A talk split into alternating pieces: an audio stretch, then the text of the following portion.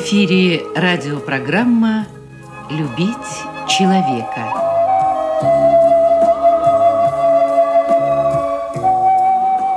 У микрофона автор и ведущий радиопрограммы писатель Константин Антишин.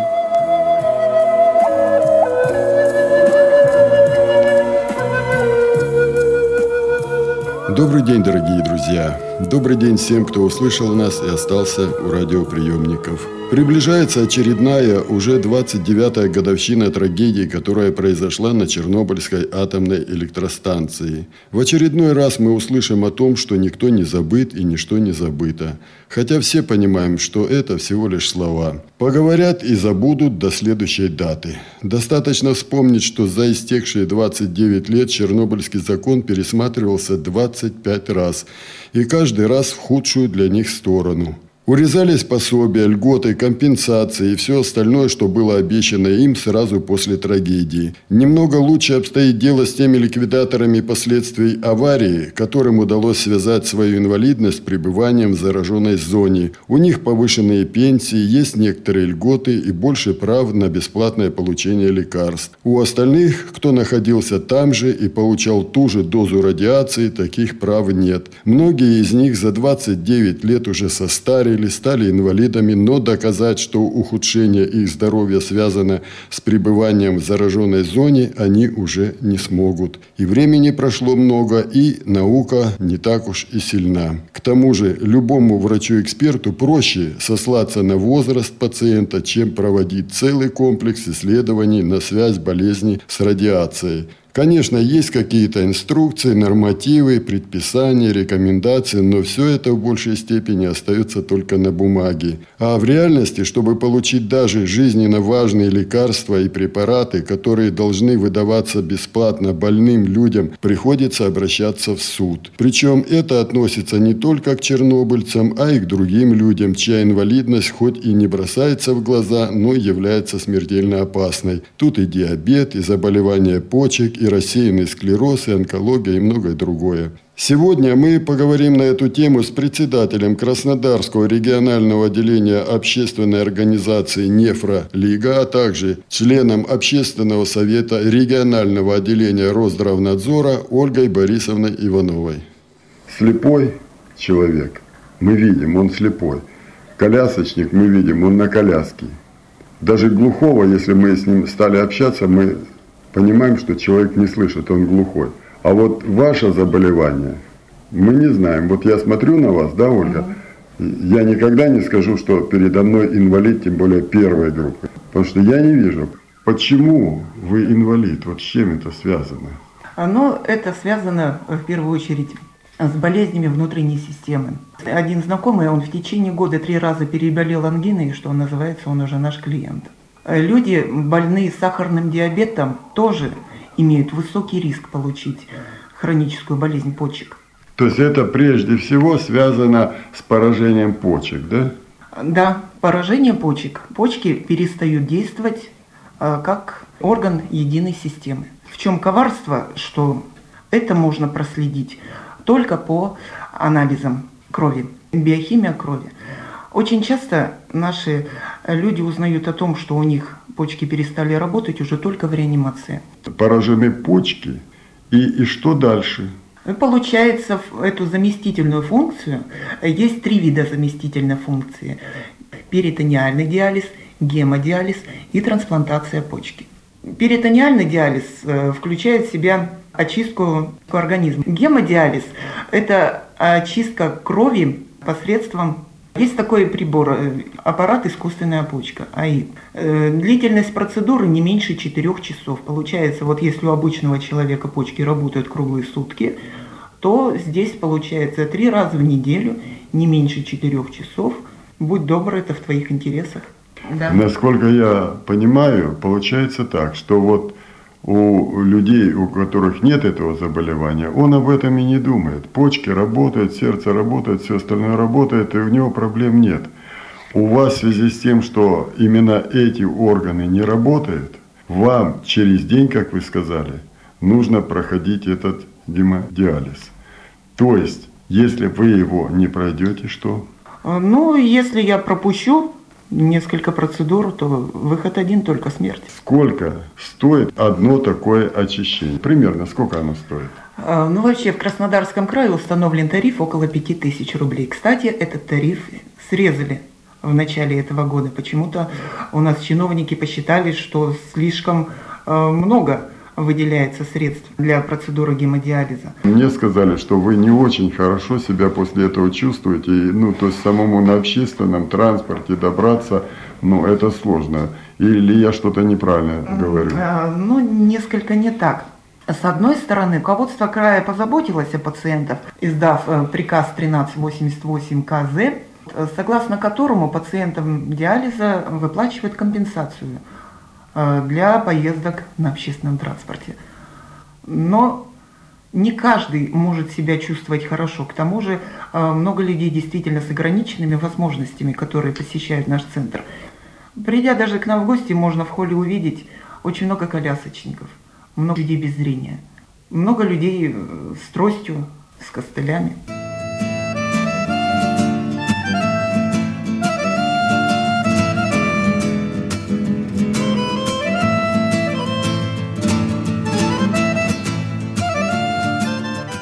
Мы сейчас много знаем, что на Западе, в Америке делается. Там есть статистика, которая говорит, что, скажем, смертность человека именно наступает вот в течение там, двух суток после э, гемодиализа этого и еще что. То есть у них все это четко прописано, и поэтому они э, считают, что большой риск провести эту процедуру человеку и отпускать его, как говорится, в общественный транспорт, где его и придавить и прочее могут. Вот у нас как это в России? Э, в России доставка – больной вопрос пациентов гемодиализа. Вот в свое время, когда я жила в далекой Якутии, мне приходилось э, преодолевать расстояние в 240 километров туда и назад по бездорожью, в любых погодных условиях. И так как это не оплачивалось, я договаривалась с начальником центральной диспетчерской службы. Меня подсаживали на большегрузные машины, вписывали сопровождающие. Вот таким вот образом э, мне приходилось ездить с диализом. А вот. Но потом все-таки э, нашла, что есть решение Верховного суда Российской Федерации в письме номер 4 АП-09 от 16 марта 2009 года где Верховный суд разъясняет, что проезд к месту получения специализированной медицинской помощи методом заместительной почечной терапии является неотъемлемой частью оказываемой специализированной медицинской услуги. К такому выводу Верховный суд пришел, проанализировав федеральное законодательство и правоприменительную практику нижестоящих судов, в частности, кассационное определение судебной коллегии по гражданским делам Верховного суда Республики Карелия 13 февраля 2009 года – постановление 9 арбитражного апелляционного суда от 28 января 2010 года. То есть э, это уже суд наш, да. российский суд, да, да. он уже угу. заявил о том, что должны и доставлять, и отвозить после этой процедуры. Так а в чем проблема тогда? А, То есть вы еще говорите, что там вот в, э, в Якутии, где вы жили раньше, да, вы два года как приехали в Краснодарский край, угу. вот там вы э, добились того, что вас стали, э, ну, по крайней мере, сажать на большегрузный, да? Нет. Мне стали оплачивать такси в то время, когда дорога в одну сторону стоила две с половиной тысячи рублей. Это просто немыслимо. Человеку на пенсии есть за такие деньги. Но дело в том, что э, там правительство Республики Саха позаботилось, так сказать, об инвалидах и издали такое постановление номер 310, в котором инвалидам дается компенсация в размере 3000 рублей на проезд. Но опять же, в самом Якутске там есть социальное такси, которое доставляет инвалидов. Именно эти деньги, как так сказать, выделяются на оплату этого социального такси. То есть э, правительство выделило эти деньги и потом их назад, так сказать, получило. Для организации вот этого специального такси, которое вас будет доставлять к месту вот этой гемодиализа, да, и да. назад Да, а здесь получается э, несколько по-другому. Здесь дают компенсацию только на общественный транспорт. Там, значит, э, три тысячи как бы выделялось вам, но они тут же уходили на содержание этого такси специального, которое доставляло и назад. Это нормально. То есть, как будто бы за вас заплатили, да. но вам-то главное что? Чтобы вас доставили чтобы туда доставили. и обратно. Да, да. Вот. А здесь э, сколько тогда денег, ну если на общественный транспорт? В А, месяц вот. Так, ну опять же, до общественного транспорта еще нужно дойти. Возле центра остановки нет.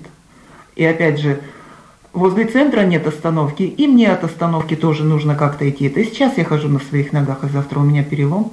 Хорошо, здесь есть в городе социальное такси, но оно возит только маломобильных граждан. А в постановлении Верховного суда ничего не сказано, что и только маломобильных граждан нужно доставлять.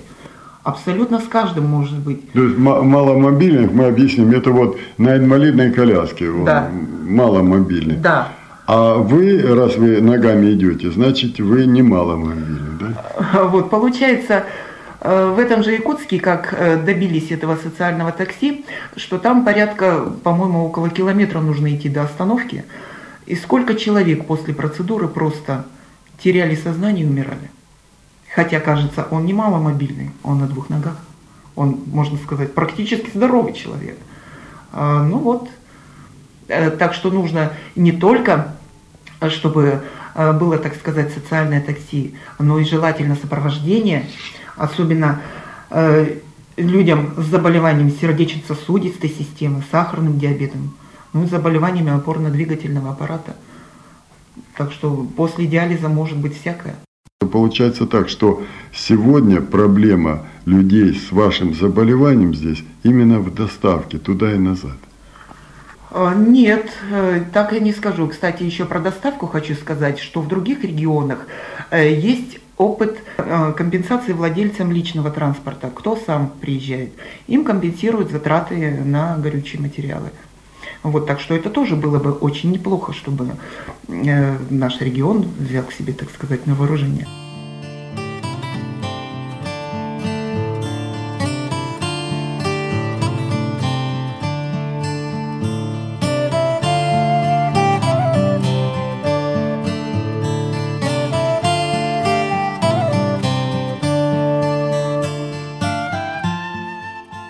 Вы возглавляете краевую организацию, вот объединяющую этих людей, это нефролига, э, региональное отделение.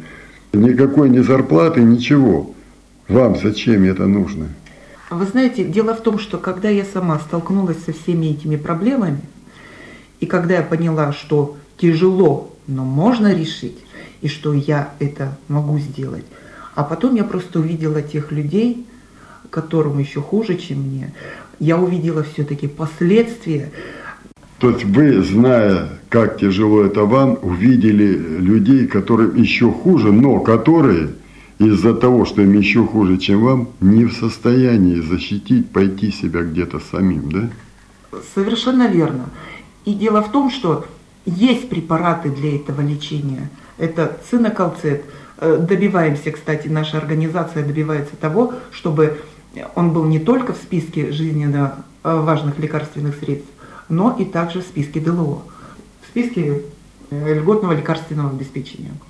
Вообще-то, э, взять, если нашу правоприменительную практику в нефрологии, что в этом же, в Челябинской области, вот, в республике Саха-Якутия, этого вот в Пензенской области, в Сергиевом посаде, всего добивались э, только через суд.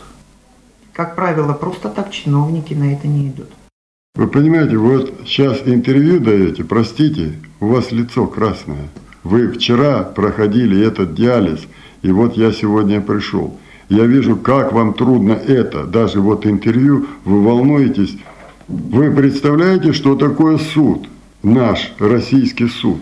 Конечно, представляю. Вы уверены, что вы оттуда живой уйдете, а вам завтра на диализ опять? Конечно, уверена. У меня уже был и не один суд за плечами. А Вот э, в республике Саха получилось так, что я суд районный проиграла, а Верховный суд Республики Саха уже решил совсем по-другому. Дело имело широкий общественный резонанс. Об, об этом писали в российской газете. Якутянка отсудила у Минфина деньги. Правда за нами и правда на моей стороне, я это знаю. А, да, все началось с того, что когда я пришла в отделение, там иногда не было даже элементарного бинтов, пластырей. А, ну и Не говоря уже о том, что аппараты все были изрядно изношены и не было инженерной службы для их ремонта. Врачи сами так, так сказать, там чуть подремонтируют, там подлатают. Э, также я обращалась в Министерство здравоохранения, в Росздравнадзор Республики Саха, писала туда письма, и результат был. Перевязочные материалы появлялись, также э, боролась за то, чтобы а, было даже вплоть до того, что для проведения процедуры необходимы э, хорошие дозы гепарина. А гепарин стоит достаточно дорого. Тот же самый фрагмин и прочее, что нам говорили, покупайте сами. А оказывается, все это входит, и все это нам э, должны э, либо давать в аптеке по бесплатным рецептам, либо это должно быть в отделении. Ну и сказать... Ну, наверное, лучше, чтобы все у них уже было, а не искал больной человек, тем более человек, который вынужден погода, не погода, через день ехать к ним получать это. Да, но сейчас хотят, чтобы сделать, э, вернее, уже посредством федерального законодательства, э, должно быть так, э, чтобы все лекарства были на месте в диализном центре. Они уже будут как дневные стационары.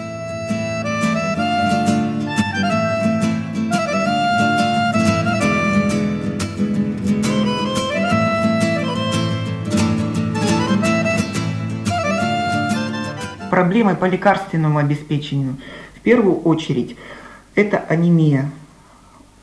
Очень достаточно высокий процент больных с анемией. Для этого нужны специальные лекарства, эритропоэтины. Они есть эм, в списке ДЛО, э, их э, федеральным льготникам э, должны выписывать по бесплатным рецептам, но очень часто в поликлиниках сталкиваемся с тем, что то пациентам просто либо не выписывают рецепты, либо в аптеке не выдают. Даже есть такое, что в аптеке написано на рецепте, что он действителен месяц, а через 10 дней э, говорят, что все, уже рецепт не пригоден. Вот такие жалобы от пациентов не были. Большая проблема э, пациентов на гемодиализе – это гиперпаратиреоз. Вот, и гиперпаратиреоз – это вот то самое, когда нарушается фосфорно-кальциевый обмен. Дело в том, что есть препараты для лечения этого заболевания. Вот, мимпароцинокалцет, э, есть препарат риногель, сивиломер, международное депатентованное наименование, земплар. Но это, опять же, дорогостоящие препараты, и они не входят в список ЖНВЛС. Хотя, опять же, законодательством Э, урегулировано, что если препарат э, не входит в списки, в списки ЖНВЛС и ДЛО, то по решению врачебной комиссии их можно выписать по региональной льготе. Если есть назначение с диализного центра, то тут уже, если врач рекомендует, то тут уже есть все основания для того, чтобы выписали рецепт на этот препарат. Здесь другого выхода-то нет, чтобы человек не умер. Как государство об этом подумать, да? Э, есть еще один из методов лечения гиперпаратиреоза в, э, в центре Фрезениус. Э, как правило, направляют на обследование паращитовидных желез. Сцинтиграфия называется. Вот. И там выявляется, если есть аденома паращитовидных желез, то ее убирают оперативным путем. И, как правило, пациенты идут на поправку. Если же не получилось, то получается дело в том, что эти, может, эти железы могут располагаться аномально не только в пределах щитовидной железы, они могут быть где угодно, на плече или еще где-то. Они, вот, и они могут продолжать, так сказать, свою подрывную деятельность, что ее так и не найдешь. И тут только, потом уже только один выход это – постоянное употребление этого цинокалцета, мемпары. Кстати, стоит он э, по-разному, от 14 до 20 тысяч. Вот такие цены этого препарата. Это одна упаковка на месяц. А кому-то могут назначить, допустим, и э, две таблетки один раз в день, это получается две упаковки, 34 тысячи. Где же их взять? Ольга, можно сказать так, что вот вы уже входите в общественный совет при Росздравнадзоре. Это очень серьезная контролирующая организация над всем э, здравоохранением э, Краснодарского края. То есть над всеми его структурами.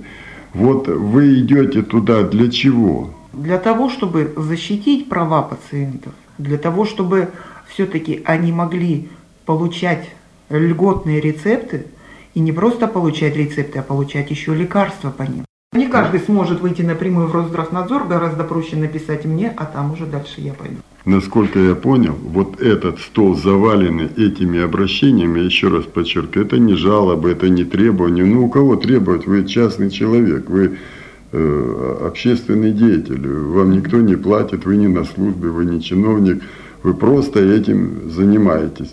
И вот э, участие в общественном совете Росздравнадзора дает вам возможность заговорить об этих проблемах, озвучить эти проблемы, потому что, может быть, их просто не знают. Вас не так много, ну, относительно. Порядка двух тысяч в крае. Если можно сказать, чтобы и поднять эту проблему, что есть вот две тысячи таких людей, и они нуждаются в такой-то помощи. И через Росздравнадзор попробовать решить те проблемы, которые уже можно сегодня решить. Можно так сказать? Вы знаете, дело в том, что когда я сама столкнулась со всеми этими проблемами, и когда я поняла, что тяжело, но можно решить, и что я это могу сделать, а потом я просто увидела тех людей, которым еще хуже, чем мне. И дело в том, что есть препараты для этого лечения.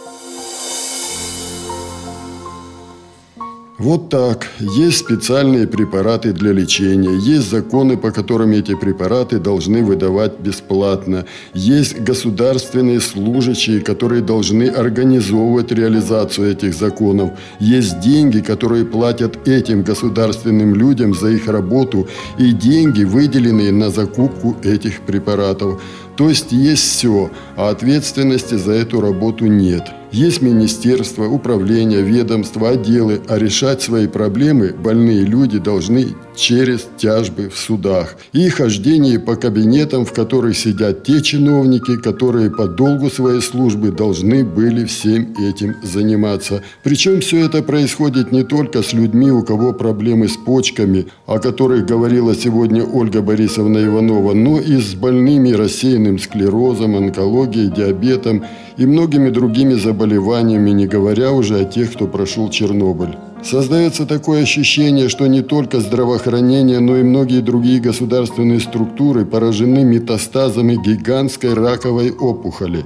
К сожалению, эту болезнь пытаются лечить не скальпелем ответственности и дисциплины, а нескончаемой демагогией, которая звучит с трибун, и вливанием все больших и больших сумм денег. А это ведет только к увеличению раковой опухоли и появлению новых, еще более изощренных метастаз. Да, мы понимаем, что против нашей страны применяются санкции, что в соседнем государстве идет война с фашизмом, что для закупки зарубежных лекарств не хватает валюты.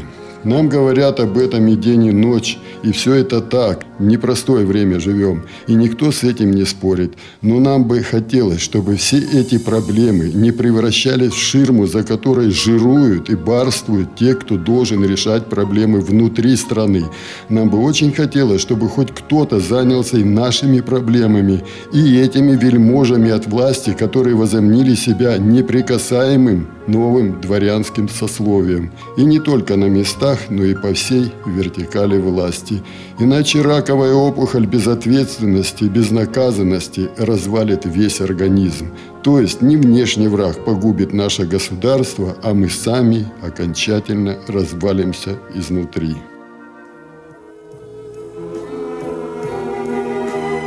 Радиопрограмму «Любить человека» подготовили и провели для вас, как и всегда, звукорежиссер Лев Семенов и автор программы Константин Антишин. До свидания.